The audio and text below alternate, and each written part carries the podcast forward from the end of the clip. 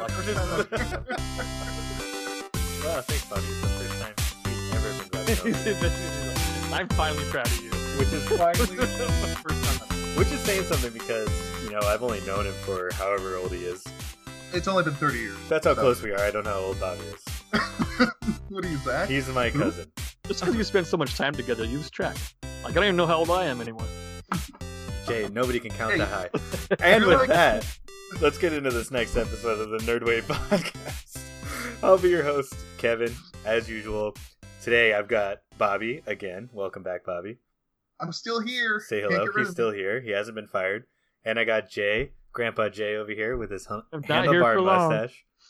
Yeah, he's running out of time, so we better get TikTok. going. We need, TikTok, guys. yeah, you need to just chase my clout while you have the chance. and today we're going to be talking about post-apocalyptic movies, our top five favorite, and that um, is because of the current situation that everybody's in. It kind of feels like we're in this post-apocalyptic world. I don't know if you've driven around town at all, guys, but it's very strange when you go to your local Burger King and there's like three cars on the road.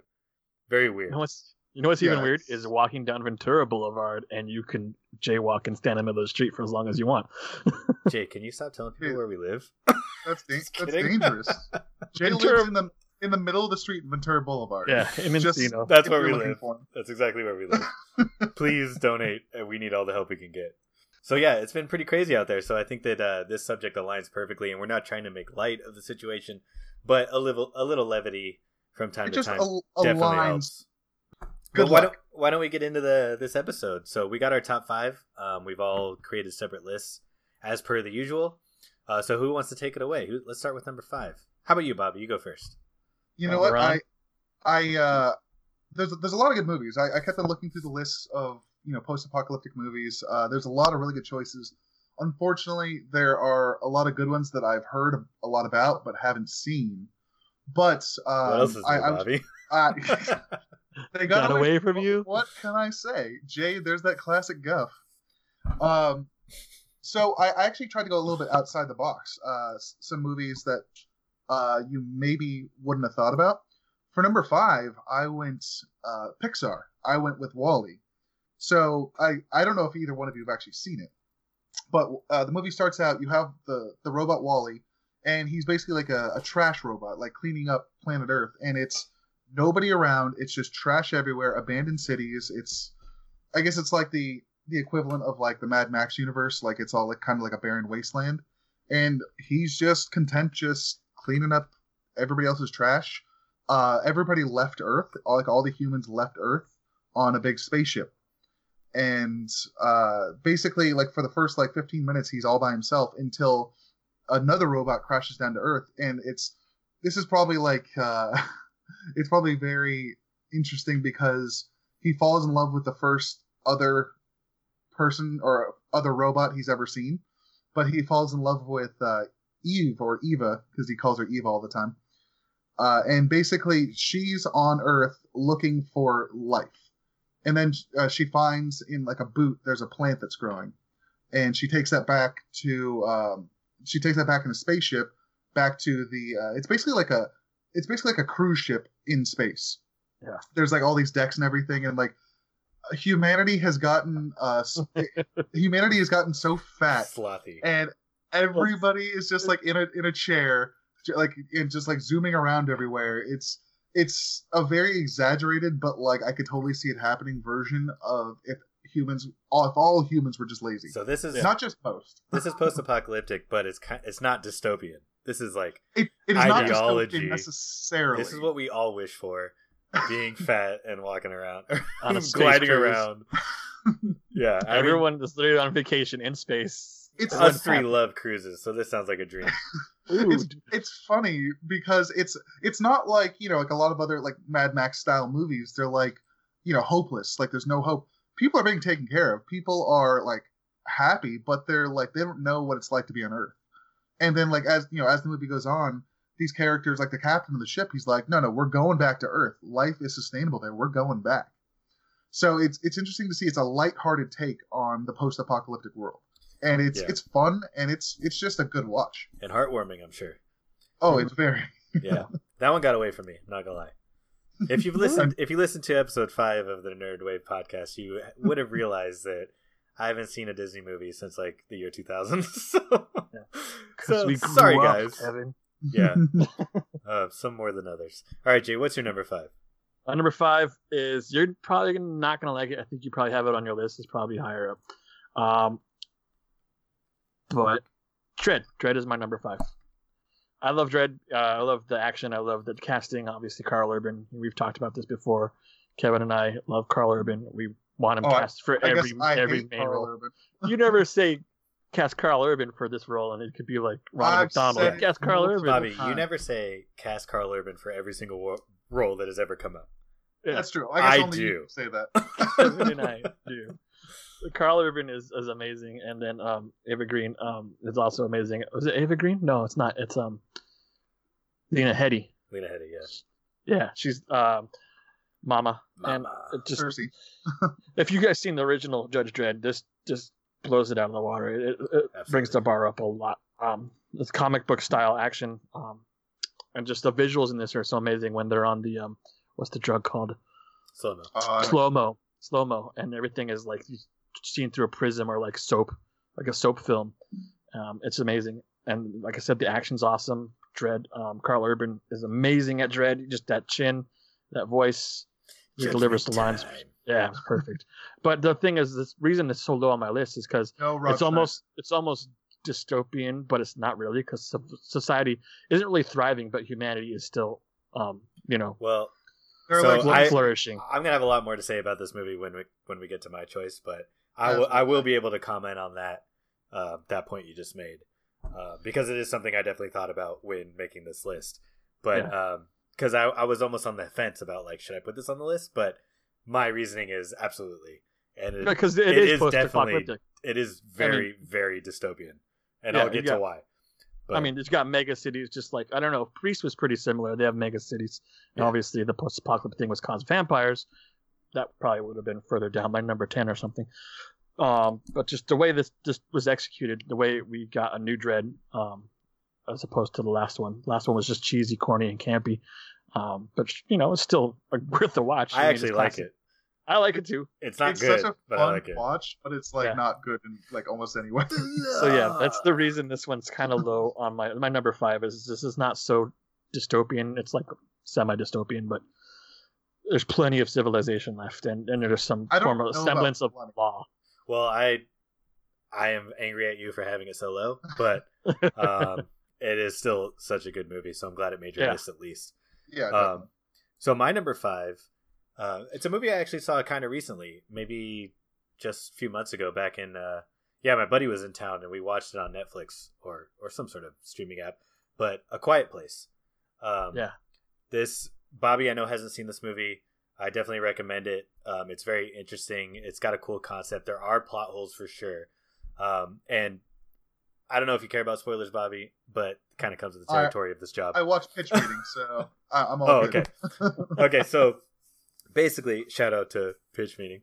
Um, this movie is about uh, a future world where aliens have invaded Earth, uh, and they are super attracted to noise. So they, when they hear a noise, they extinguish whatever's making that noise. Um, so it stars John John Krasinski, Emily Blunt, who love both those both those actors. Um, real life couple, which is very cool and they're basically just surviving in this world with with aliens who hunt you based on sound. Um, the cool the cool thing about their story is that one of their daughters is deaf, so they know sign language. It allows them to survive in this world uh, longer than most. Um, but the twist of the story is that Emily Blunt's character is pregnant, so she's gonna have have a child, and obviously that causes a lot of you know issues with noise.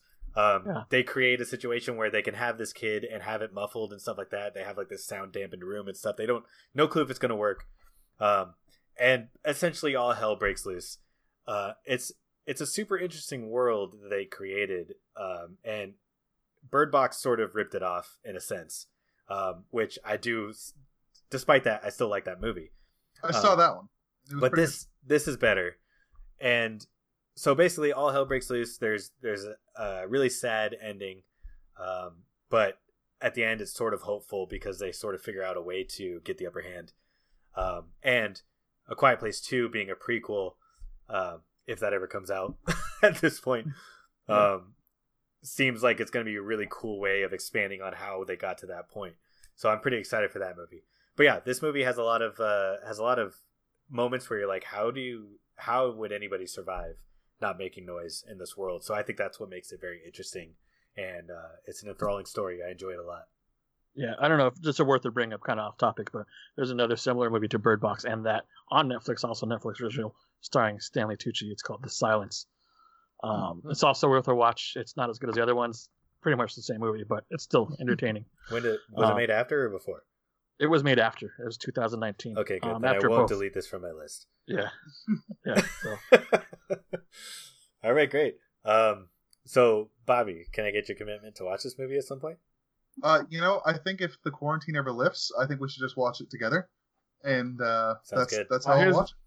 it. Sounds good. Well, a, a tradition. The reason I watch this movie, a tradition that I have with uh, my friend Chris and Thomas, friends Chris and Thomas, um, is we watch horror movies together. We usually super cheesy sci-fi channel shit. Watch But- all the Sharknadoes, right? Oh yeah, yeah, definitely. They're all fantastic A plus movies. All the what about the Wrong Turn movies? Have you watched all those? Yes, we have. Wrong Turn about- Three, baby. about- Henry Rollins. about he's so so Carnosaur? good. No, that movie's whack. All right, moving on to number four. All right, Jay, how about you take this one away? Number four is one of the. I I don't know if it's probably one of the originals. Um, I think it probably helped spin this genre up. Uh, Mad Max, the original Mad Max, uh, with Mel Gibson. Um, it kind of feels like it's society's brought back together, kind of, and they're almost you know functioning as a society. They have some form of limited government. He's um, one of the police. Um, I forgot what they're called. Uh, Max Rockatansky. Um, I love this movie. Uh, you just got so many different things in there. The the gang, uh, the toe cutter, um, the Knight Rider. The way this movie starts out, you know, he's chasing. Night Rider's uh, in it. Well, they call him the Night Rider. Um, the first, the movie opens up with an amazing uh, chase scene where everyone's going. You know, it seems like they're going 200 miles an hour, but probably only going like maybe 100. They're just yeah, just um, speeding up the frame. But everyone, everyone's got a muscle car, and this is you know later on in the later Mad Max movies like Road Warrior and everything else. Um, you know, obviously gets way more dystopian, way more, um, just dark and um, gritty. Um, and you know, there's a lot of despair there. But this one, it seems like they're they're trying to bring it back, and obviously, um, his family gets um, killed by the toe cutter gang. Um, his wife and baby get run over by um, toe cutter and his motorcycle, and then he spends the rest of the movie um, chasing them down. And it's just it's just a revenge flick, post-apocalyptic. Mel Gibson's amazing. I think it's one of his first movies. It probably is his first movie. Man, man he still had an accent. Still had an accent in it too. yeah. Um, and there's all all the characters are in it. Goose is uh, there's a guy named Goose. He's hilarious. Um, and he has a, a pretty horrid death too. Um, say but horrid? It's like horrid. oh, I Oh, thought is you that meant like top- he died horde. it's Oh, like yeah. Top Top Gun. Is is that the kind Yeah, of did death he It's, we're talking about? uh, Ejected this is the before canopy? Top Gun, so I think maybe Top Gun took uh, maybe Maverick's a form of Max, and uh, Goose is. Uh, Yeah. um, Nice. This always it's definitely it's it's, it's a staple, and it definitely need to give this a watch. Um, Well, the the thing about that movie, and I haven't seen it in a very long time, but but the fact that like there's a Mad Max style shows how important that movie was to to film because you know if you can break into regular pop culture in terms of like you got like a rusty muscle car with Yeah. like spikes on it and shit like that's Mad Max style and if you can have something that is a style named after your movie you've obviously made an impact so Well, and they have whole events off in the desert where people literally dress up like you know these marauders and Yeah. raiders, That's and they, crazy. they make they make these cars. They're insane. They got like spikes all over them. They're just really Right. roll cages, tubing, and just big old V8 engines with stacks on them. And Not only that, crazy. forty years later, they had the fourth movie made. You know, brand well, new it's movie made by yeah, and, and they That's the original director, yeah. and writer. Yeah, And and on And- top of that, it's bled into other pop culture properties like Fallout. You know, Raiders Yeah. are all based Oh, on that that type of Well, style. So yeah. really cool, really cool. Well, really cool fact about uh, um, Fury Road is that Immortan Joe is actually the same actor that played Toe Cutter in the first one. Oh no way. Oh, would Yeah. have been, would have been cool if he somehow was the same character. But it wasn't. Uh, Well, Oh. that, that's that's funny. Just like Kevin was talking about how it bled into like pop culture, like now, like you know, forty years later, whatever. Uh, I I've never seen any like the original Mad Max movies, but it's like one of my favorite shows is Futurama, and like there's an episode kind of devoted to like Oh, Mad yeah. Max Oh yeah, style. that's good. And they go know, outside the city limits. It's a group like, of the future. kids Yeah. like who were like uh, you know all like it seems like they're the only ones left ruling everything, and it turns out that it's just L.A. in the year 3000. Uh, and they're just playing, and they're not. So it's not really like that. The mom rolls up in like a mini hover minivan. Says, "Time to go to- exactly. Go to Hebrew school." The best part. Wait, is this the same episode? The best part is when the Planet Express lands on the red carpet and like the skeleton falls out and they're like, "Oh, Yeah. nice to see you, Mr. Stallone." Yeah. it's like a That's actually- That's a different episode. Oh, it but is? It's like the same concept. Uh, Yeah. Like he's he- like Fry starts talking about like all of like the uh, post-apocalyptic stuff, and then he starts talking about how like everybody in LA is phonies and like just like a social commentary Yeah. on LA. All right, that was a pretty major tangent. Bobby, what's your number four? Uh, my number four, uh, like, I, I, I think I, I saw this one in theaters. The one before it, I, I didn't see until a few years after it was in theaters. You know, it, it was starring James Franco, so I didn't think it was going to be any good. Dawn of Planet of the Apes. That movie was actually really damn good. And then the one, I don't remember the exact name. Was it just Planet of the Apes? It's Or, War uh, for Planet of the Apes. No, no, no. The, the one before it was No, James War was the third one. Oh yeah, um, That was- Rise of the Planet. That of was the Rise, Rise, of the Planet of yeah. Apes. I, I never expected that movie to be any good. And then I just randomly saw it one day. And I'm like, damn, James Franco was actually really good. And this movie was really good. So I saw Dawn of Planet of the Apes in the theaters and it was great. Um, obviously, the uh, they call it the simian flu. It wipes out most of humanity while while making uh, all like all the apes around it stronger. And so they you know they take over smarter. Yeah, they take over uh, basically everything at this point. And in this movie, you have a, a small group of uh, of humans. Like I think it's Keri Russell. I don't remember the the the, the male actor's name. The male lead. He was John, John Connor. Yeah. he was the worst John Connor. No offense to the actor, because he's a great actor, especially in this no, no, movie. he's great. I I think he's great in everything I've seen him in. It's just funny that you know I probably know him better as John Connor. yeah, that's his name. Let's just go with that. Jo- so John Connor's in it with Keri Russell, right? Yeah. And uh, basically, I- I don't remember like all the like all the details, but like they form like a partnership trying to get humanity back up and going, trying to restart like a dam to get like electricity going. And uh, his second in command, Koba, just doesn't trust the humans. I don't remember exactly what made him not trust them. I think there was some event. It's, it's Well, been, just being abused. I think he was like a, a circus Yeah. monkey. Oh, oh, Remember? oh, so in the circus first, no, he was in the first one. I'm pretty zoo. sure he was one of the test. Yeah. One of the test monkeys. So But I still think he was adopted from or Apes, rescued from sorry. a zoo, an ape, Right. a rescue ape from a zoo or some Yeah. kind of circus. Yeah, so he just had inherent trust issues with humans. Yeah. Yeah. And uh, basically, sense.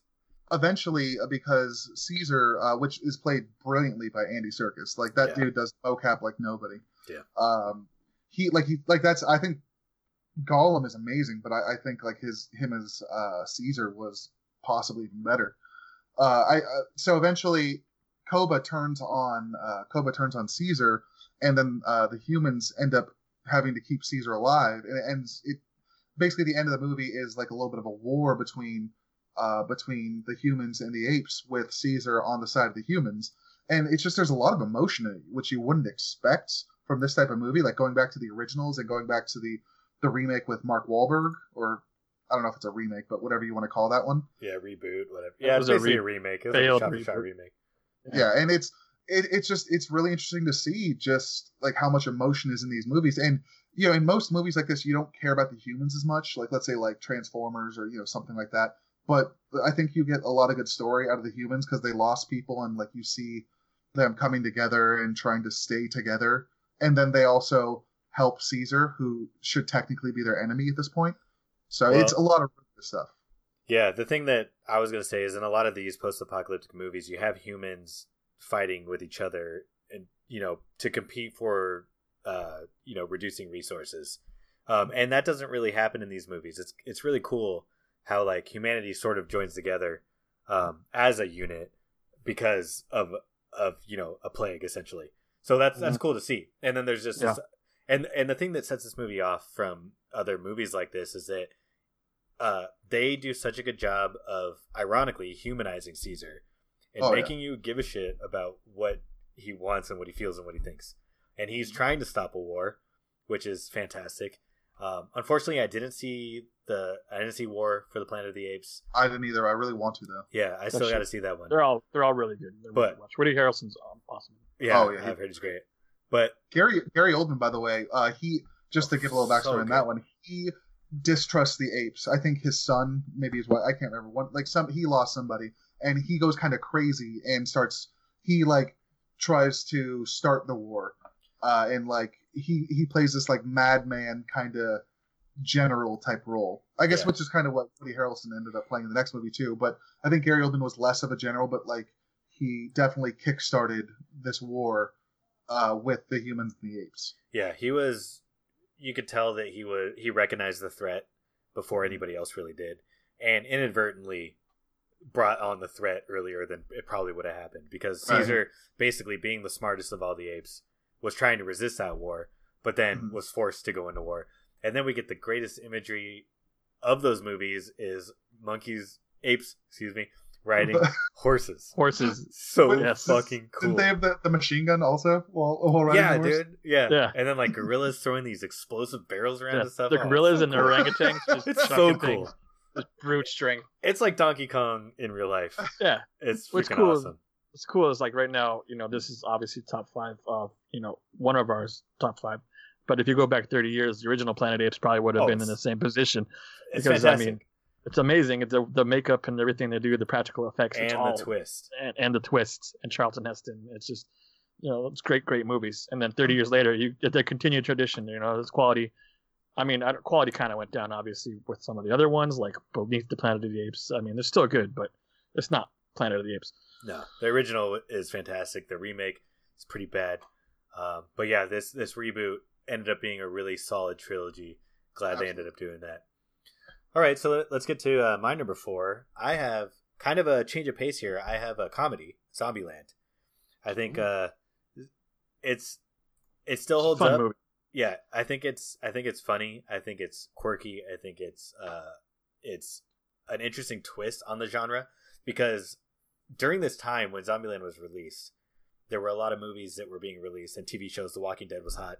Everything was like, you know, really sad and dour and you know, bleak and all this stuff. And this movie was like, well, what if we kind of take a comedic uh, twist to it? And I think the cast is fantastic. I think Jesse Eisenberg as a neurotic nerd works so Perfect. well in Yeah, this universe.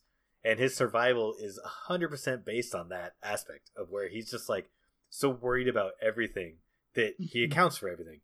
And it's funny, it's an awesome contradiction to Woody Harrelson's character where he's just this guy who is so physically self assured that it doesn't matter how much he prepares, he's going to get out of it because he's just good at what he does. Yeah. Um, really cool, interesting, uh, like love interest story that's going on there where, you know, they're basically the last two pairs of uh, men and women that are on that, as far as they know, that are on Earth. So they're kind of like a super unlikely couple.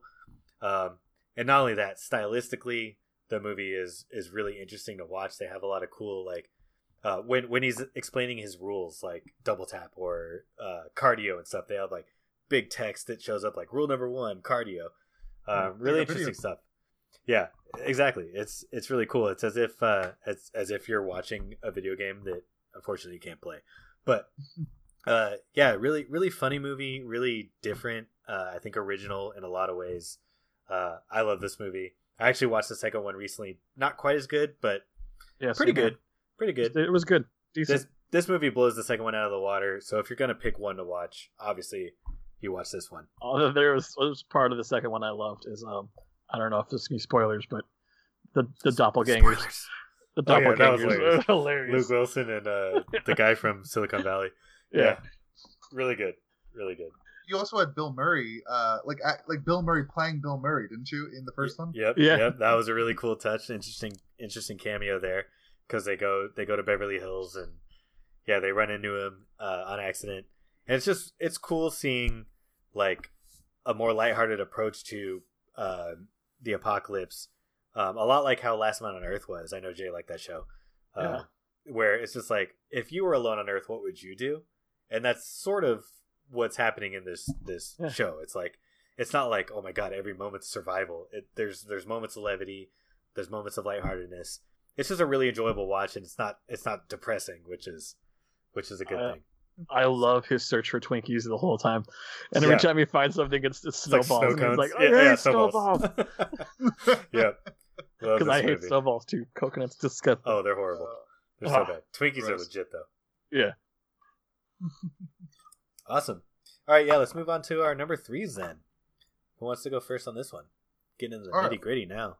I'll go with it. Uh, so this one, I, I mentioned that I hadn't seen any of the original Mad Max movies, but I did. I watched Mad Max Fury Road, and that movie is just awesome. Uh, it's almost from start to finish. It's just like pure adrenaline. It's it's like a, it's like a chase movie. It's like constantly. It's just constant action. Uh, you have uh, you know, you have Charlize Theron as like the main, almost like the main, pretty much the main character, and she just kicks so much ass in this movie. You have Tom Hardy, uh, who I, I think he did. I think he actually was Max, right? Is that I don't know. It's, It's- Max, but I, I feel like He there's a is a lot of fan fish. theories Yeah. where he's the feral kid from. Uh, Oh, okay. Yeah. I've heard that. He too. is officially Max though. okay. But in terms of like his characterization versus Mel Gibson's, completely different. Yeah. It's strange. But I like it either way. yeah, I like the I, fan theory that he's the feral kid. So I'm gonna go with that. That's gonna pretty be my head canon no matter what. yeah, No, I, I think that works great, and you know it ties into obviously the old movies, and uh, like you, you just have like he, he doesn't say a lot, but he kicks a lot of ass, and he's just he's like a a great action character. Um, like basically it's just you have Charlize Theron with her uh, like basically with uh, Immortan Joe, he's the villain. He's like the leader of uh, I think the Citadel, and or I, I say leader, he's like the the fascist leader of the Citadel Dictator. where he just dominates everything. The, the dictator, yeah. And uh, he's chasing Charlize Theron's character because, or oh, Furiosa, right? That's her name. Yep. Yeah. Yeah. So she has his pregnant girlfriend, and I think a few of the other girlfriends or whatever, and they're just trying to escape. If I remember right, they're trying to get to like her old uh, homeland, like where she where she grew up. Uh, do, does that sound familiar? Yeah, it's like a it's it's almost Like like, an an oasis? oasis. Yeah. Yeah. for women. Uh, only. for women only. Yeah, no men. That's the And dream. basically, Wish I could it's- it's- there. Uh, she ends up like teaming up with. I'll tuck it. I'll tuck it for as long as long as I. Jay, I think your uh, Oh, beard man. might give it away. Also, Yeah. never mind. just the beard. The beard's the only Just thing. the beard. Yep, that's all you got. So I mean, basically, Oh. it's just trying to trying to stay away from Immortan Joe and get to you know get to the Oasis, and it's just like there's so much good action, and like apparently, like from what I've heard, a lot of it harkens back to the original movies with the action style, and it's just it's just a fun fun movie just the entire time through. Uh, you have the guy I don't remember his name, the guy who plays Beast in the X Men movies, like the new ones. yeah. Uh, Yeah. I thought he was pretty good. Like, you know, he wanted to go to I think Valhalla. They like they talked about like going Yeah. there, and then like he realized that like they were just using him, and he ended up like teaming up with uh, Furiosa and Max in that group. Yeah. And I thought he was actually an, a very underrated character in that movie. Nicholas Hoult's his name. Um, Well, there you go. but yeah, the cool thing about him is he has like uh he has a- an actual character arc because he's Mhm. just this young young kid basically who's like just following the He's fodder. yeah he's following the path of like what everybody else does. He does the stupid like uh silver Witness spray me. paint and Yeah, stuff he like gets that. high high with the fi- or the he's- uh, the he's silver huffing. paint. Yeah, and like he's just following the pack, and then he eventually realizes like that this isn't necessarily right. Like he has a conscience, which is really cool. You don't expect that kind of thing from like a tertiary character in a Mad Max movie. But the thing about this movie, and I did really enjoy it. Um, this isn't really a contradiction to your having him having it on the list, but nothing happens in this movie really in terms of plot. It's Nothing hundred changes percent all that much. hundred percent chase movie, and for whatever reason, it just works. It Yeah. it's it's so good. It's I know so why good. it works. It's the second most fun movie on my list. I would say. Spoiler Yeah. alert: It's not on my list, but I did debate putting it on my list. I wanted to put it on, but I just like I felt like um, Jay having the first one on the list, uh, which I didn't know ahead of time, obviously. Um, I I kind of suspected you were gonna have it on there because it's your era. It came out when you were in your twenties, so um, Yep. so I was like, nah, I'm not gonna like put the newer one on because I'm gonna look like you know a poser or whatever. Um, which Bobby definitely looks like right now. But but if I could go back, I would definitely you know I, I think I would put it at number five because I thought it was would very very Kevin good. would be a poser if he could change things. Yes, I would, but I just can't be a poser. You know, Yeah, I know what makes this movie great and why the chase scene works. It's because all these they try to do as many practical effects and physical stunts as Oh, possible. It's great. Yeah, As- they definitely try to use as little as CGI as possible. I think the most CGI you get is literally that tornado, the, the sandstorm slash tornado, and everything else is pretty much like actual practical. Someone's doing a stunt, someone's on a wire, and it's just physically there. It, and it it's looks amazing. so much better. The coolest stuff is when they're doing the pole vault crap. Yeah. And then there's like thinking that. explosions going on in the background, like Yeah, with Tom Hardy on the pole vault, like just going across frame and yeah, like that's it's that's so cool. It's them doing it. visually It's cool. stunning and it looks real because it essentially is. They do like stuff in the background to make it look more en- en- uh, engulfing, but in terms of like the world that they're in. But holy crap, it just looks so good. It's such a good Yeah. movie. All right, Jay, what's your number four? My number Three. three, Three, sorry. uh, Book of Eli uh, is my number three. Uh, I had so much. I knew this don't was going to be I on your just- list. You knew it. Yep, I knew it. I don't know something about it. Just it's just the um, I guess that I love the spiritualness about it and how like he's protected by God, carrying the Bible. Um, and then the twist is pretty awesome. Gary Oldman is an amazing uh, villain as usual. Oh man, he's Um, so good. At, Yeah, What I else don't is know he good what this guy. This, there's nothing this guy can't act. Um, and he's amazing. Uh, Denzel Washington. He's just you know he's just the cool Denzel Washington. You know, it's Yeah. it's the uh it's the what what the um He's got the cool factor. the equalizer in in in uh he's the equalizer in the future you know But not Equalizer 2. not equalizer No. i That like equalizer too Oh, really? I hated it. I don't That's a subject you, for you another gotta turn your brain off man you gotta turn your brain off more when you watch I movies can't. That'll that'll be that'll be next time on worst Denzel Washington movies, Kevin. but so, Okay, so thanks. the, the movie I That'll mean, be uh, the only one. whoever hasn't seen it denzel washington is walking he's been walking for 30 years ever since this apocalyptic thing happens they kind of allude to like maybe it was solar flares the sun got brighter everything the earth gets scorched so i'm thinking it's solar flares and the the the, the whole movie is filmed with this almost glare this bright glare everything's washed out gray you know you can't really see true color but it's so bright um it's just desert you can tell you feel like it's hot when you're watching it you're almost sweating watching it Absolutely. um, and then you know there's very there's little remnants of, of civilization, but not really. They're they're just surviving. Their water's scarce. Uh, Gary Oldman is the runner. He runs his town. He's kind of the mayor slash ruler. Um, he has you know, um, pretty much the rights to all the water, and everyone just you know, kowtows to him and does whatever he says. And he's searching for a book to give him ultimate power over everybody. And it turns out it's the book that Denzel Washington is carrying um, Denzel Washington shows up in town and he meets um wow I can't remember old person moment oh no, not again. oh what's her name Jay, take your He's got- medication. Jay's got What? space It's dementia. Mila Mila Kunis. Kunis Mila Kunis Mina? uh, Mila I said Mila Mila. I heard Mina. He meets her.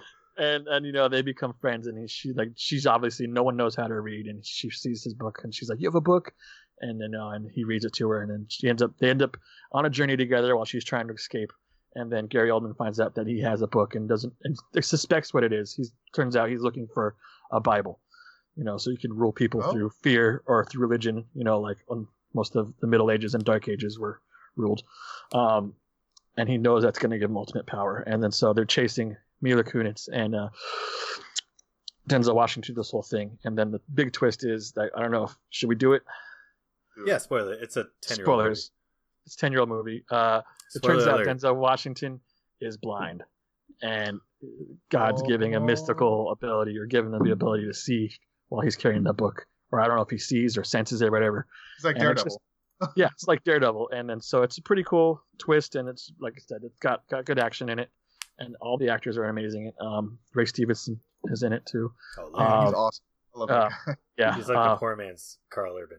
uh, Michael Gambon is in it, and he plays a, a, Oh, yeah. a- fantastic. yeah. him and his wife play uh, cannibals, and Yeah. you know, it's just it's just a great watch all around. Um, whether you believe in the Bible or not, but just watch it.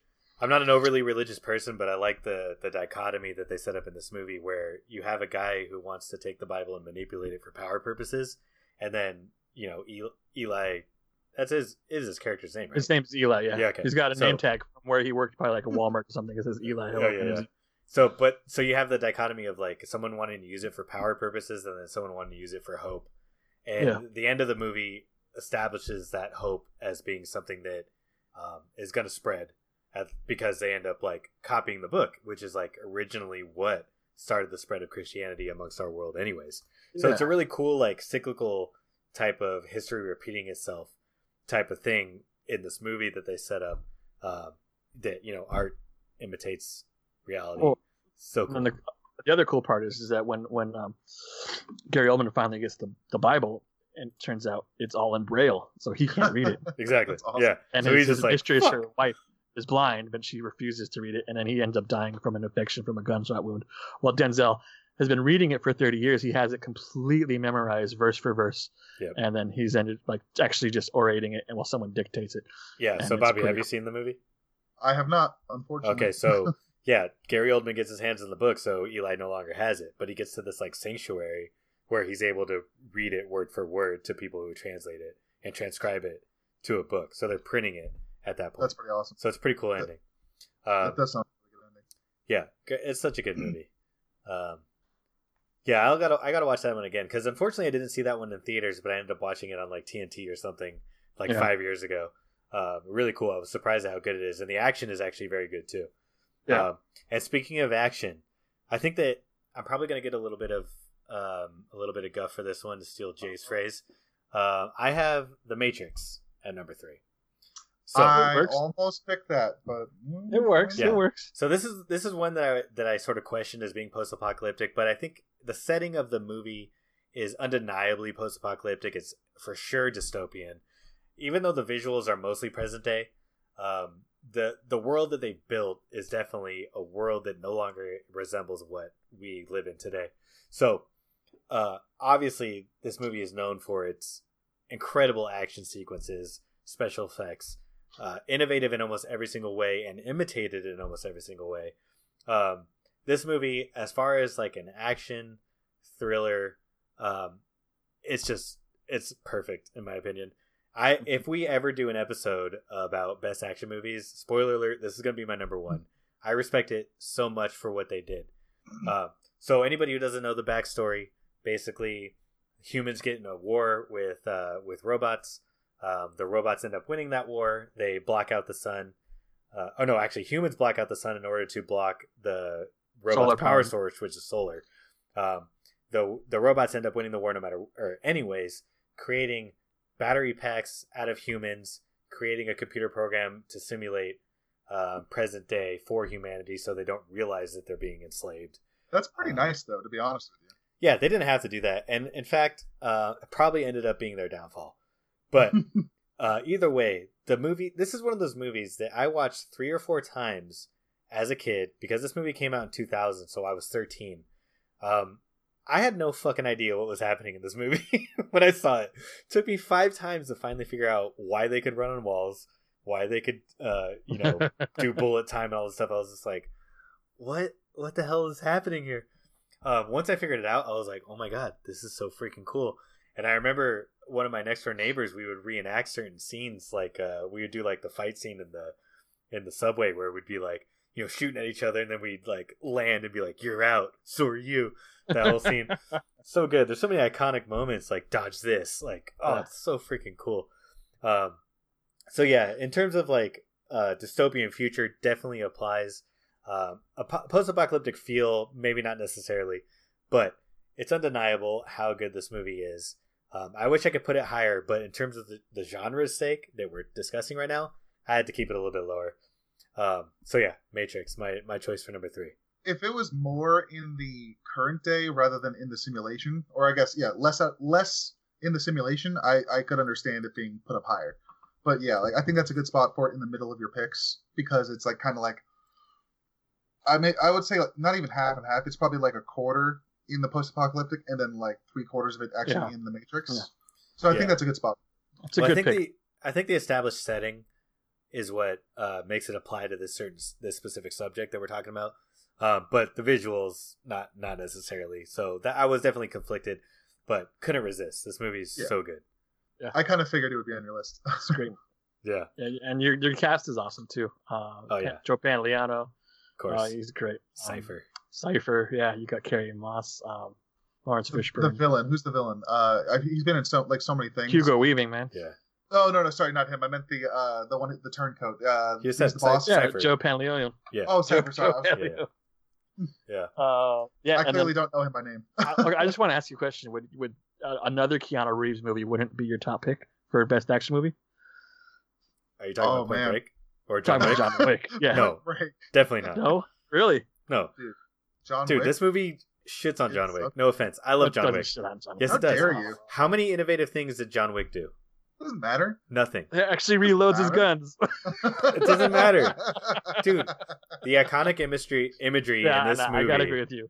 They It's start bullet fantastic. time. They do bullet Within- time. They just like yeah. Within the first five minutes of the movie, you have Carrie Ann Moss as uh, Trinity doing a spider kick or whatever. I don't even know what it's called. She's Crane. floating in midair, and and the cameras circle her. It's like it's mind blowing. It's nothing had ever done anything like this in the past, Kevin. and so how many movies imitated it?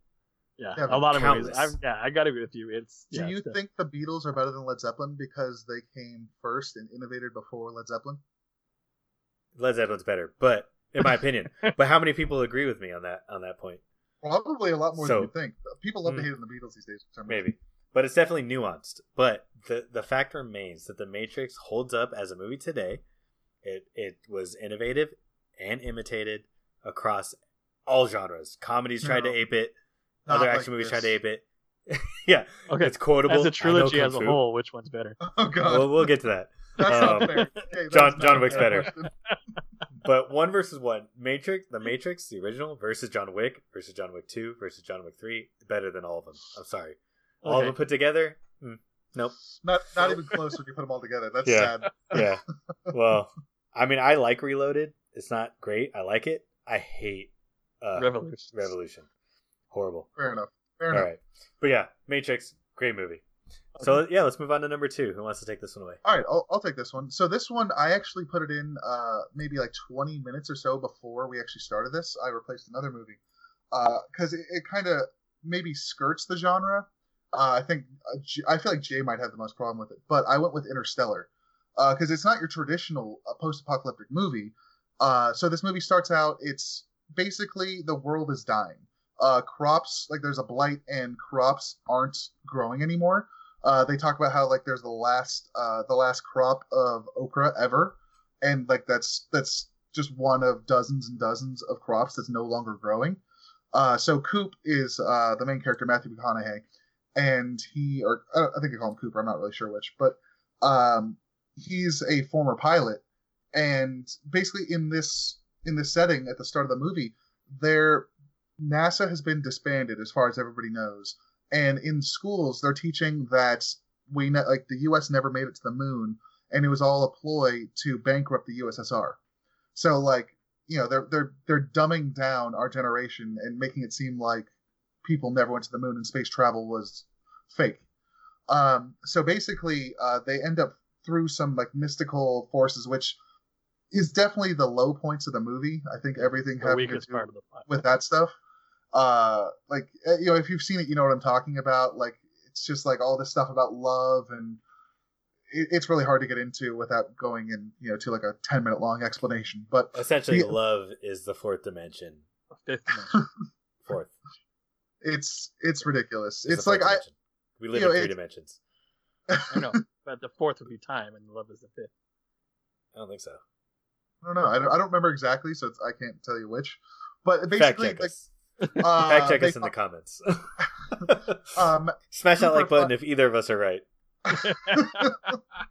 nobody's gonna smash it. Yeah, we're both Uh, wrong. It's the sixth dimension. oh idiots. shit! Damn it, we're so dumb. Uh, so basically, uh, one of these like love spirits, uh, you'll find out later that it was actually, uh, I think it was actually Coop or Cooper that uh, sent them to find NASA, him and his daughter. And NASA's been working underground, and they've got a plan to send people out to, I think it's four different planets, or was it nine different planets, something like that. Just a few different planets to see which one can actually host life. Um, and basically, the rest of the movie is their journey to find which one works the best and it, it just it's a really like interesting movie uh it's i think it's really well acted uh anne hathaway's in it and she she plays the role i think perfectly um and there's a surprise like none of us knew it was coming a surprise appearance by uh, matt damon He's, uh, Damon. he, Matt Damon. He's uh, this Doctor Mann that like people have been talking about for like the entire movie about being like the best of everybody, like the best scientist and astronaut of everybody. They find him on one of these planets, and then like he re- like he basically realized that they were screwed, and then he ends up turning on everybody, getting one of the astronauts killed in the spacecraft, and then he's like trying to steal the spaceship to go. I don't even know where he's trying to go but then he ends up screwing up and getting himself killed.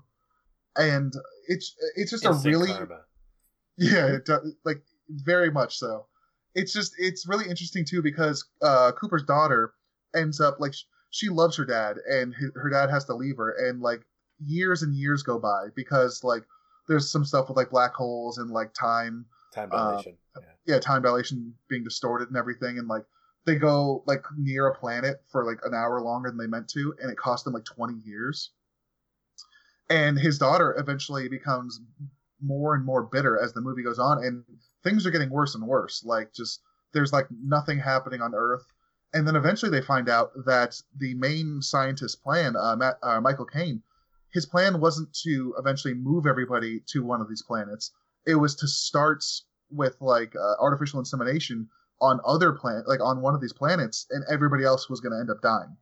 So like that's I think that's the big twist of the movie, and then uh, eventually um, Cooper's daughter uh, finds out a way like through like wormholes and things like that.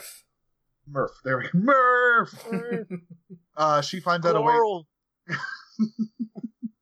Not as good as Murph.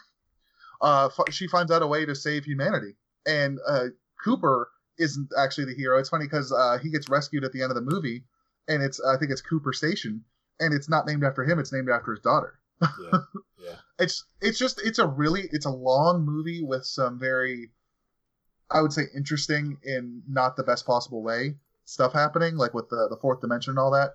But like the actual exploration and like the science behind it is really Yeah. interesting to me. I think I say that the best part for me is just their use of relativity.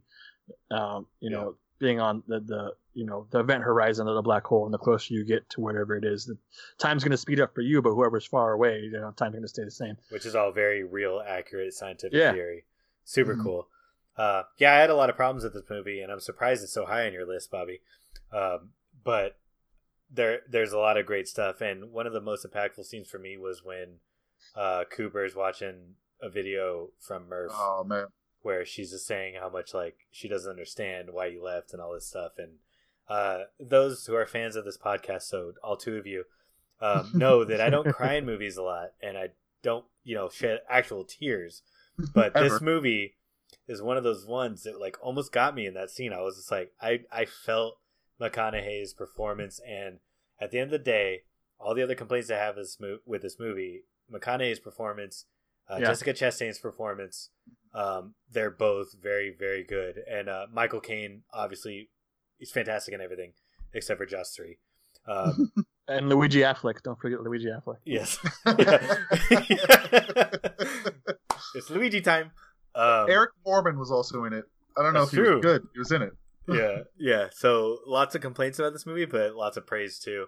And uh, it's it's really hard to say bad things about a Nolan movie in general. Mhm. Um, he's he's got an eye for for making really good movies. Well, So- it's it's funny you mentioned the scene like with you know with him watching the video of his daughter. Uh, it's it's after the time jump, so like he he sees she his aged. daughter age like 15, 20 years or you know Yeah. something like that. What's cool is he meets her on Murph Station. She's still alive. Oh yeah, at the at Yeah. the end of the movie, he, Yeah. he meets his daughter as she was in like a, a She was ninety something year old. Yeah, no, she was And- awake. Well, Yeah, no, no, she they, talks to him. she was. Oh no, no, she was in a like a, I think she was in like a. Oh, stasis, probably some kind of stasis. yeah, stasis. she was in like Oh, some yeah, kind yeah. of like time stasis, They and they wake her brought her out of it to talk to him. Right. and Mhm. like she had a family and all this stuff and like just everything had changed and like just their relationship was the best part of the movie which uh, unfortunately also ties into that fourth dimension of love thing that we were talking about it's it's just very convoluted i feel like Yeah. um it definitely i think they needed it to progress the movie but it's my least favorite part of the movie Yeah, yeah, definitely.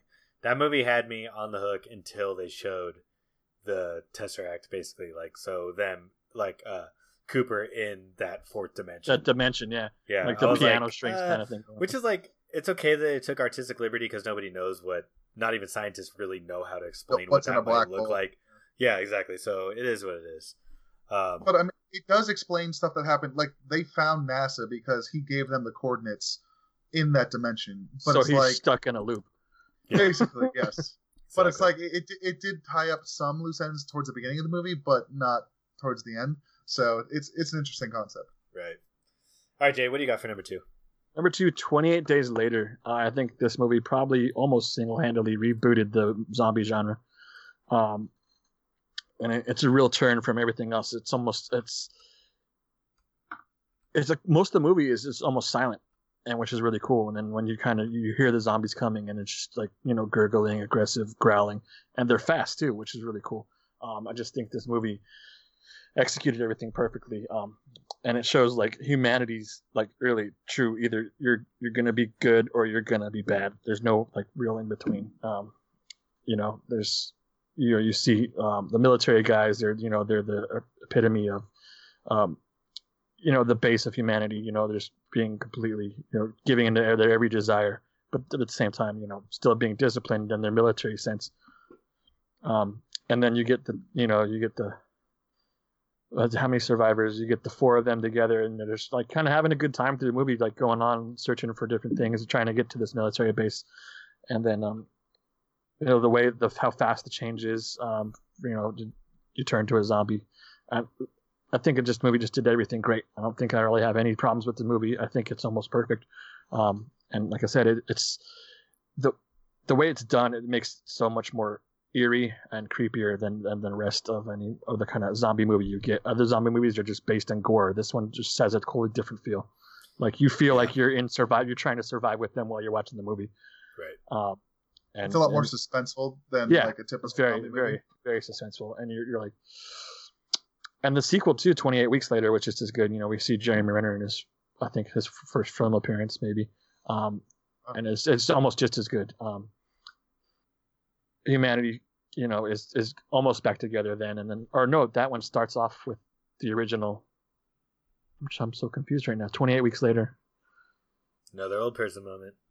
another old person moment i'll have to watch it again but it was almost just as good um Well, thank God that's not your number two choice. yeah so number one days later. 28 days later is I- You're like number it as- one, 28 Number weeks one. later. now i'm joe And I remember nothing about it.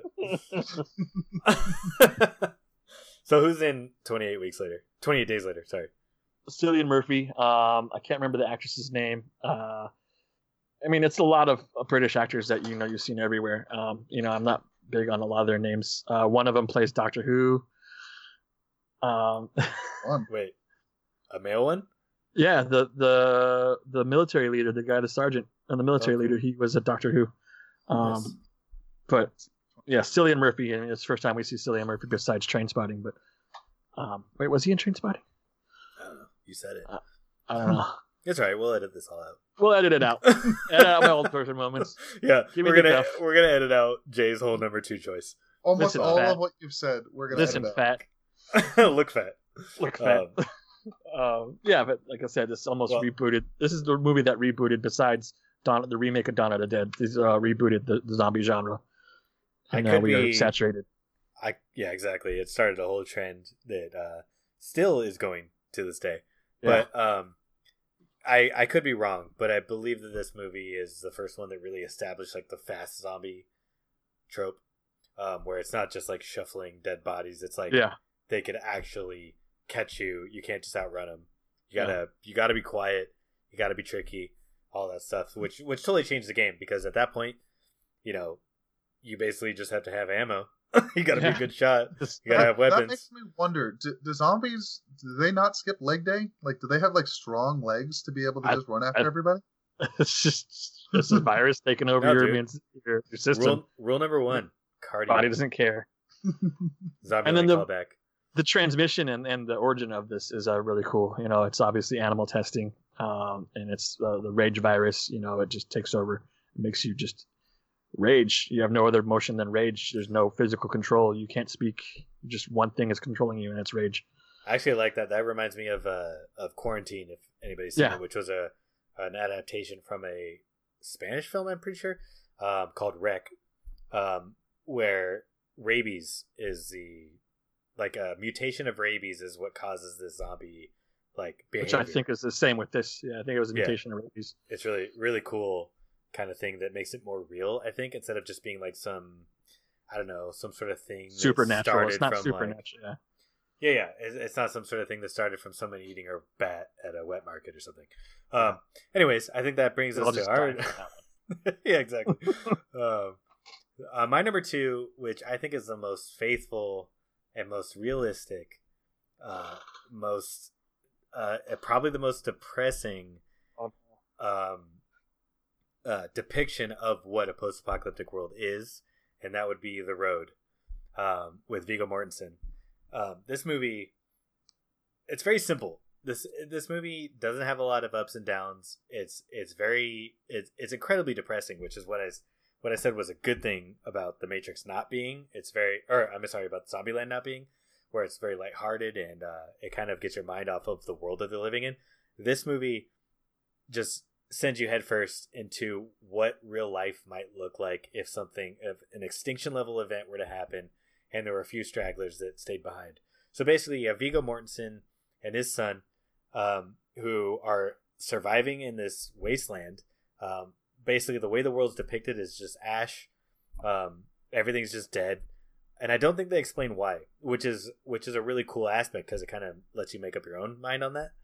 Um, Viggo Mortensen has a gun and it has two bullets in it, and he's saving those two bullets for him and his son if something were to happen where that would be the better option. So there, there's tons of moments in the movie where he has to decide whether he's going to shoot somebody with it or save it for him and his son if it were to come to that. And there's it's like super tense, and um, there's this really cool aspect of the movie where Viggo Mortensen Viggo Mortensen's characterization is basically that he thinks everybody's bad.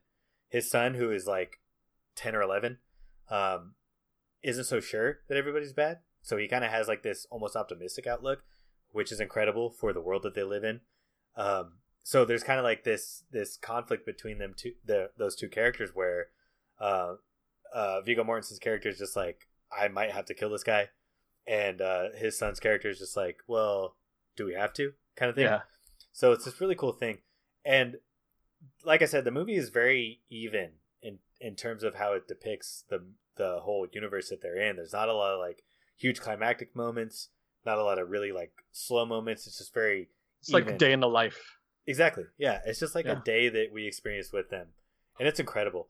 And this the movie, um, it's it's very unique in the fact that it just depicts what reality might look like if this world exists, and it's incredibly powerful. Um, so anybody who hasn't seen it, it's definitely more of a slower watch, but uh, it's something that I would recommend to anybody who's into this kind of thing. And uh, it is based on a novel. The novel is really good. Uh, but the movie, if you just need two and a half hours to read a book, then then watch the movie instead. And the performances are great, so yeah, Yeah. highly recommended. Uh, how like I I have uh, another one that I have not seen, but how is the ending to this movie? Is it like It's a This- happy-ish ending. Uh, it, in my opinion, it just kind of ends. It Yeah. not Nothing's resolved. It's just that they're just kind of continuing to live. It's just it's very weird. I almost felt like it was setting up some sort of sequel, but obviously I knew there wasn't one I'm coming. wondering.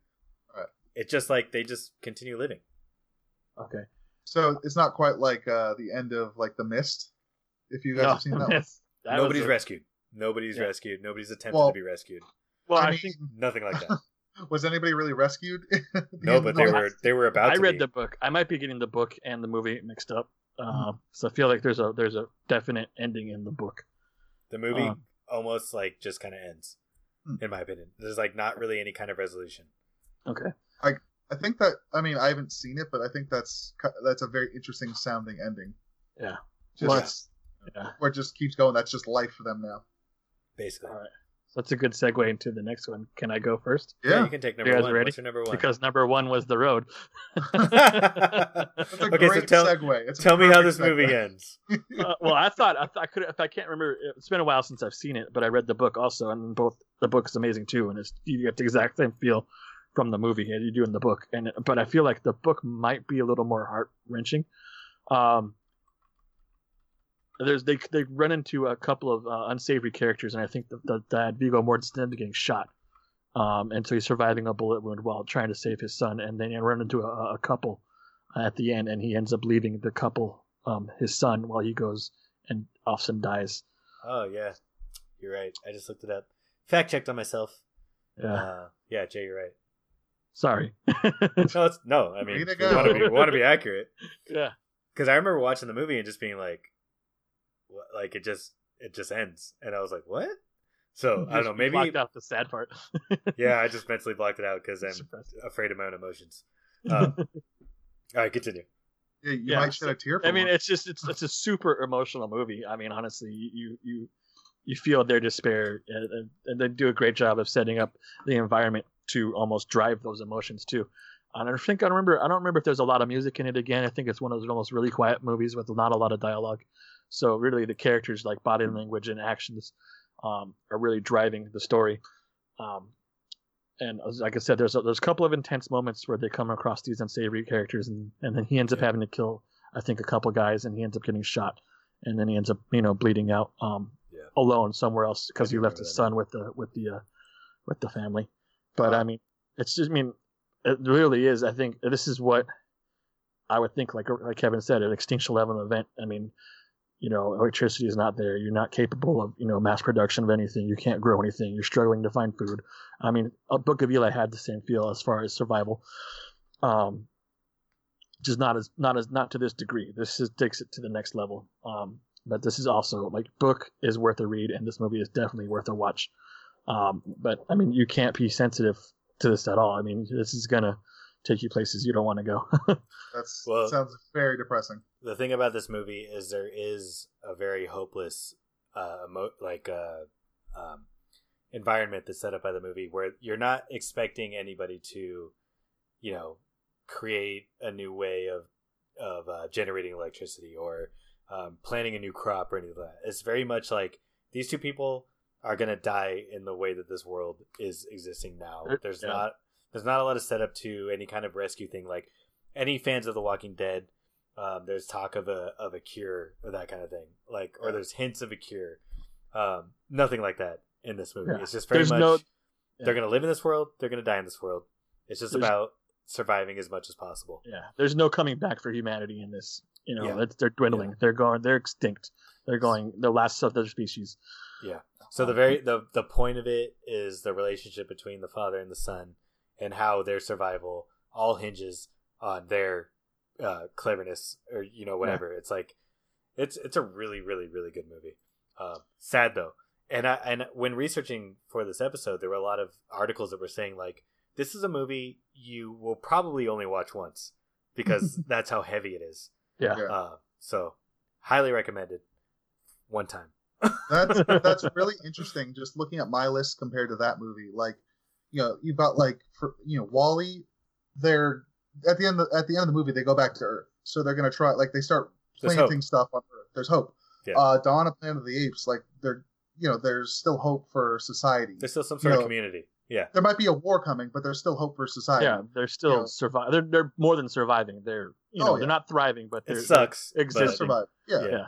Mad Max Fury Road, it's like you had like a dictator and everything, but they're still like at the end. I think they get a bunch of water, which is like the the Well, most scarce. It's down to thing in the tribal, universe. like an almost tribal um Yeah, existence. but Yeah. they're still in existence. Interstellar, uh, they end up like succeeding in finding like their new place to live and everything.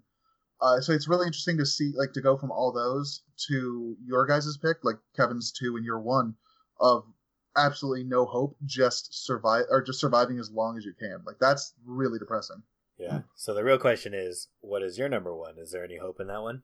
Uh, you know what? There is. Uh, it, it. I mean, it's weird. So there is hope, but also at the same time, it's like anybody can die at any moment. Like my number one pick is Dredd. Uh, I think Dredd is. I, I think I have it here more for the quality of the movie, not necessarily for the style of the movie, but for the quality. It's a great action movie. It's one of the more underrated action movies, probably of all time. Uh, nobody saw it in theaters, and I wish I had because I saw it after, and I was like, this movie would have been badass in theaters. Because Like it was the- meant for 3D too, so that's Oh, like, I know. Yeah, like the the, the slow mo scenes. slow-mo like those scenes, would have yeah. been absolutely incredible. I think Kevin got a uh, 3D TV, and he said that he watched it on there, and it was just absolutely amazing. It's the best Um, 3D movie I've ever seen. That's that's high praise. And you saw Avatar; it was a garbage plot. But it I've never seen great. Avatar, so don't You've don't never lie. seen Avatar? Don't lie. Don't lie. He doesn't. He hasn't our seen it out of principle, probably. I'm Don't so lie to jealous. our fan. I gotta say, I'm really jealous that you've never seen that movie. I wish I could wipe it from my memory. Can't but you wait anyways, for Avatar be 2? jealous. They're filming it this summer. Anyways, so this movie, like uh, you know, Karl Urban, you you guys were talking about it earlier. Who's that? He's Karl Urban. He, What has he been in? it- I don't know. Uh, nothing ever. Oh, Nothing okay. you've ever seen. Yeah, I've never heard of him. uh the the acting he does with his jaw and his mouth it, like just like the grimaces like multiple styles of grimaces i feel like and, like- a perfect impression right now. he's so damn good in that role. Um and then it's like the, the one of the cool things about this is nothing they're doing is going to impact the world at large. It's a very self-contained story. Like it's like a chapter in a book. You know it's like once it's over it doesn't really affect all that much going forward except in this small little area. They go into uh they're in mega city one one of i think it's one of the three cities left that wasn't destroyed by the nuclear war. Um and basically so oh another thing too is uh it's the movie starts off with a chase. Uh Ju- judge dredd is chasing some uh some perpetrators and they're just running people over. Like people just get killed like nothing in these scenes. Like just just random characters are just getting wiped out. So it's like if you're in like you're in a city but that doesn't mean you're going to be safe like you could be dead at a moment's notice just because some people decided that they didn't want to get arrested or you know judged Or they wanted your stuff. oh Yeah. yeah absolutely Yeah. Well, Like- yeah, in that chase at the beginning, there's you know shitload of cra- collateral damage, oh absolutely and like nobody's accountable for it. It's just like the way it is. not only that, it's like, do you remember like after like the whole chase scene was done, like there was just uh there was a person that was killed, like a, just a a random uh, civilian that was killed, and they like they they send somebody in to clean it up, and it's just like some guy like on like a cart cleaning up the blood, and it's just Yeah, it's like a shovel I on the remember. what was that? Did you just ask me if I remember that? Okay, I might as well just say it. Dredd is my number one, also. I Uh, knew it. So we could talk about this uh, together, really. Yeah, Um, yeah, it's it's crazy how how little death has an impact on anybody in this movie because everyday occurrence. Yeah, exactly, it's an everyday occurrence because there's such a huge population that's so concentrated in Yeah. Mega City One. Um, which when Jay brought up this as his number five, um, He's and crazy. him him saying that it isn't necessarily dystopian, uh, or isn't necessarily post-apocalyptic. Um, I would argue Well, that I didn't that's- say that. I you said did say that. the feel like you feel did. of it, like like it is absolutely humanity. Humanity isn't. like- on- There's like three it- cities left. They are they are humanity massive. isn't teetering. Isn't teetering on the edge of you know of being existence. You know. So I mean, I mean, every I do give it to outside you. It is It the is definitely post-apocalyptic. Okay, Everywhere outside of the walls of the city is just nuclear wasteland. yeah, So I mean, I don't know. and that's where all the uh, the inbred hillbillies Yeah. attack uh, Stallone, and he's like, "I knew you'd say that." You can say that. Oh wait, that's a different movie. But um, yeah, uh, I I mean, I honestly have a lot to say about this movie. Um, I love this freaking movie. I was one of the few people, I think, out of two thousand people that saw it in theaters. Um, amazing. I saw it in 3D in theaters. It was fantastic. It's the best 3D movie I've ever seen ever. Like the visuals when they when they're on the slow mo thing and like people are getting shot and you see like the bullet like passing through them and stuff. It's like it's freaking insane. And I was like, holy crap! This like it's very weird because like the gore is almost pretty, which is really weird to say, but they do a fantastic job of really stylizing the hyper violence. It's because the colors are so vibrant too. Oh, exactly. absolutely. Yeah. Yeah, yeah, exactly. They really like saturate all the all the colors and everything. Do you remember the first scene with Mama? Uh, in, she's in the bathtub and she's high in the slow mo and she's hitting the water up, and Yeah. the water just looks amazing. Yeah. Like it, it's it's incre- it's an incredible sight. Yeah, but what makes this movie so interesting to me, which honestly was established by the comics, obviously because it's based on a comic book series, but the fact that humanity is is in a position where law enforcement is so short-handed that they have to expedite the whole process where Judge, The police- execute. Exactly. The police are the judge, jury, executioner. They have the power to sentence criminals on the spot.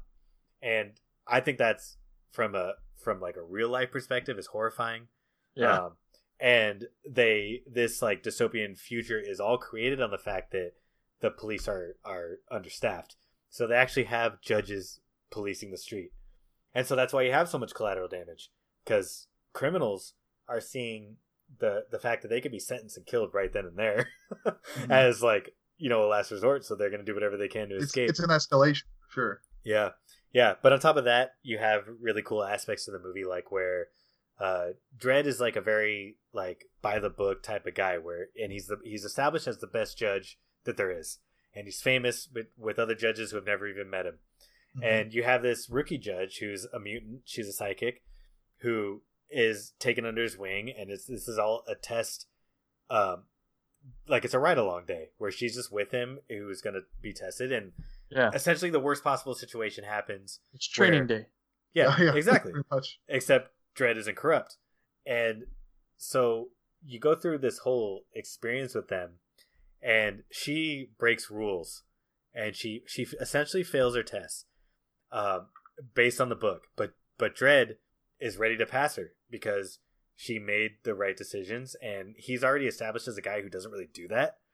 And I thought He- that was a really cool thing. throughout the day. I feel like he Yeah. definitely changed his tune. a so his character growth was learning about nuance about Mm-hmm. learning about how it isn't necessarily it doesn't Black have to be white. by the book it isn't black and white sometimes some you have to bend the rules in order to get the job done in order to make the right choices and she demonstrated that um, and really really cool ending and this is a movie it's so underrated in my opinion one of my one of my favorite movies if we ever did like a top 10 favorite movies episode this would for sure be top 5 Oh yeah. I love it so much. Um, and then like like Jay said, like Bobby said, Karl Urban's performance is fantastic. Yeah, So I couldn't. I I, could- couldn't see anybody else playing him in that movie.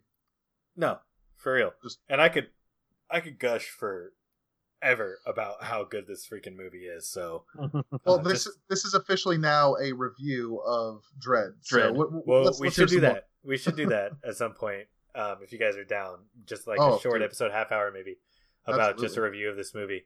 Um because it I is will. the only movie that we all three had on our list. yeah. Which is even though very it's on my number five, even though number five my post-apocalyptic movies, Even though Jay hates it by I, putting number oh five. give me the Well- guff. Just just pour it on, guys. So Hashtag that was give Jay the guff.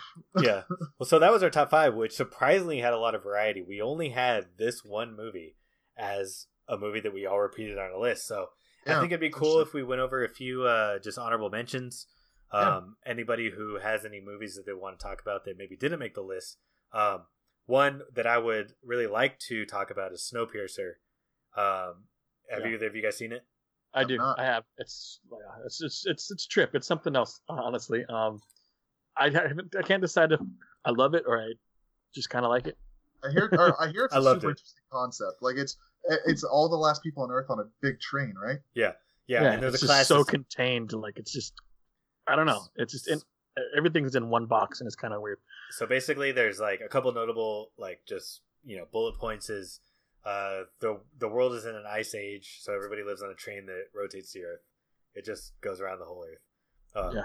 And It just keeps moving. Yeah, so it doesn't Yeah. freeze. That's why. Yeah. exactly so and there's a class system so the rich people live at the front of the train poor people live at the back uh, the poor people are fed essentially uh, protein bars that are made out of roaches um, so they're just like fed garbage and and essentially the movie comes down to a revolution there's a revolution that happens the poor people are fed up with being treated that way and you know it's it's really interesting and it's like what if society as a whole um, almost on a global level is all focused on the size of a train um, really really cool concept so that's one of my honorable mentions it almost made my list and i loved it chris evans is really good in it tilda swinton really good in it uh, yeah hi- highly recommended so uh, yeah anybody else have have another honorable mention No, I Uh, mentioned. oh, I'm sorry, Jay. You go. I'm gonna go with uh, Twelve Monkeys. Uh, I don't know any, how many people have seen that. It's been a while. It's mid '90s movies. Uh, Brad Pitt and um, Bruce Willis. Uh, it's just trippy. Um, Bruce Willis is sent back in time to stop uh, Brad Pitt from releasing um, a virus. Um, he's got a uh, Ooh, revolutionary group um, called the Twelve Monkeys, um, and it's just it's it's it's very trippy movie. It's very Are they uh, in, uh, like in an insane asylum? I, part of it they are in an insane asylum and then part of it you know they're not and it's it's just it's worth a watch it's really hard to explain but it's definitely it's worth worth your you know two hours of your time Well, right, um, what about you? I was mentioning that I, I put Interstellar, I switched that out with another movie just before we started uh, started recording here. I had originally I had Days of Future Past, X Men Days of Future Past. the reason I ended up taking it out is because not all of it is in the setting of the post-apocalyptic world, which is really what it came down to for me. But you have maybe a fifth of the movie that is, and the part that is is really cool. Like you have in the current in the current day, you have Wolverine, you have uh, old Professor X, you have old Magneto, and I think you have Storm, uh, and then like a few of the other younger X Men, and most other X Men are dead. Uh, the Sentinels, like the Sentinel robots, have eliminated most or almost all mutants, and I think I can't remember exactly, but I think they also like it's basically it looks like the the Terminator world, like the the future Terminator world. Uh, it's just like there's like death camps and uh, like New York is just like decimated and like barren and there's like nothing there. And then like late like basically you know they send Wolverine back in time to make sure that Meg or uh, Meg, um, make sure that uh, Mystique doesn't assassinate um, Bolivar Trask. Yeah. And which would like accelerate the program because he's the one who came up with the Sentinels. And it's just I, I really love that it's got the old cast of X Men and it's also got the new first class uh, cast of the X Men and going back and forth between present and future. Mhm. And it's just it's really interesting. And you know the time travel doesn't necessarily like make a ton of sense because like you have Well, two it's a mutant things going power, so Well, I mean, it's well. The thing is, mostly it's like you have like um, both things happening simultane- uh, simultaneously, but it's like it, it really shouldn't matter. Uh, like they shouldn't be happening on the same like at the same time, if that makes sense. Like Yeah. two tracks right next to each other. You know, it, it it shouldn't really matter, but obviously the movie does that for dramatic effect. But either way, yeah. either way, it's my, it's actually my uh, my second favorite um, X Men movie behind Logan. I think that it's really interesting because they have Wolverine in there, but he's not the main character necessarily. which is He's not- honestly my biggest complaint with that movie. And uh, if if and when New Mutants ever comes out, we're gonna do uh, we're gonna rank the X Men movies. So keep an eye out for that.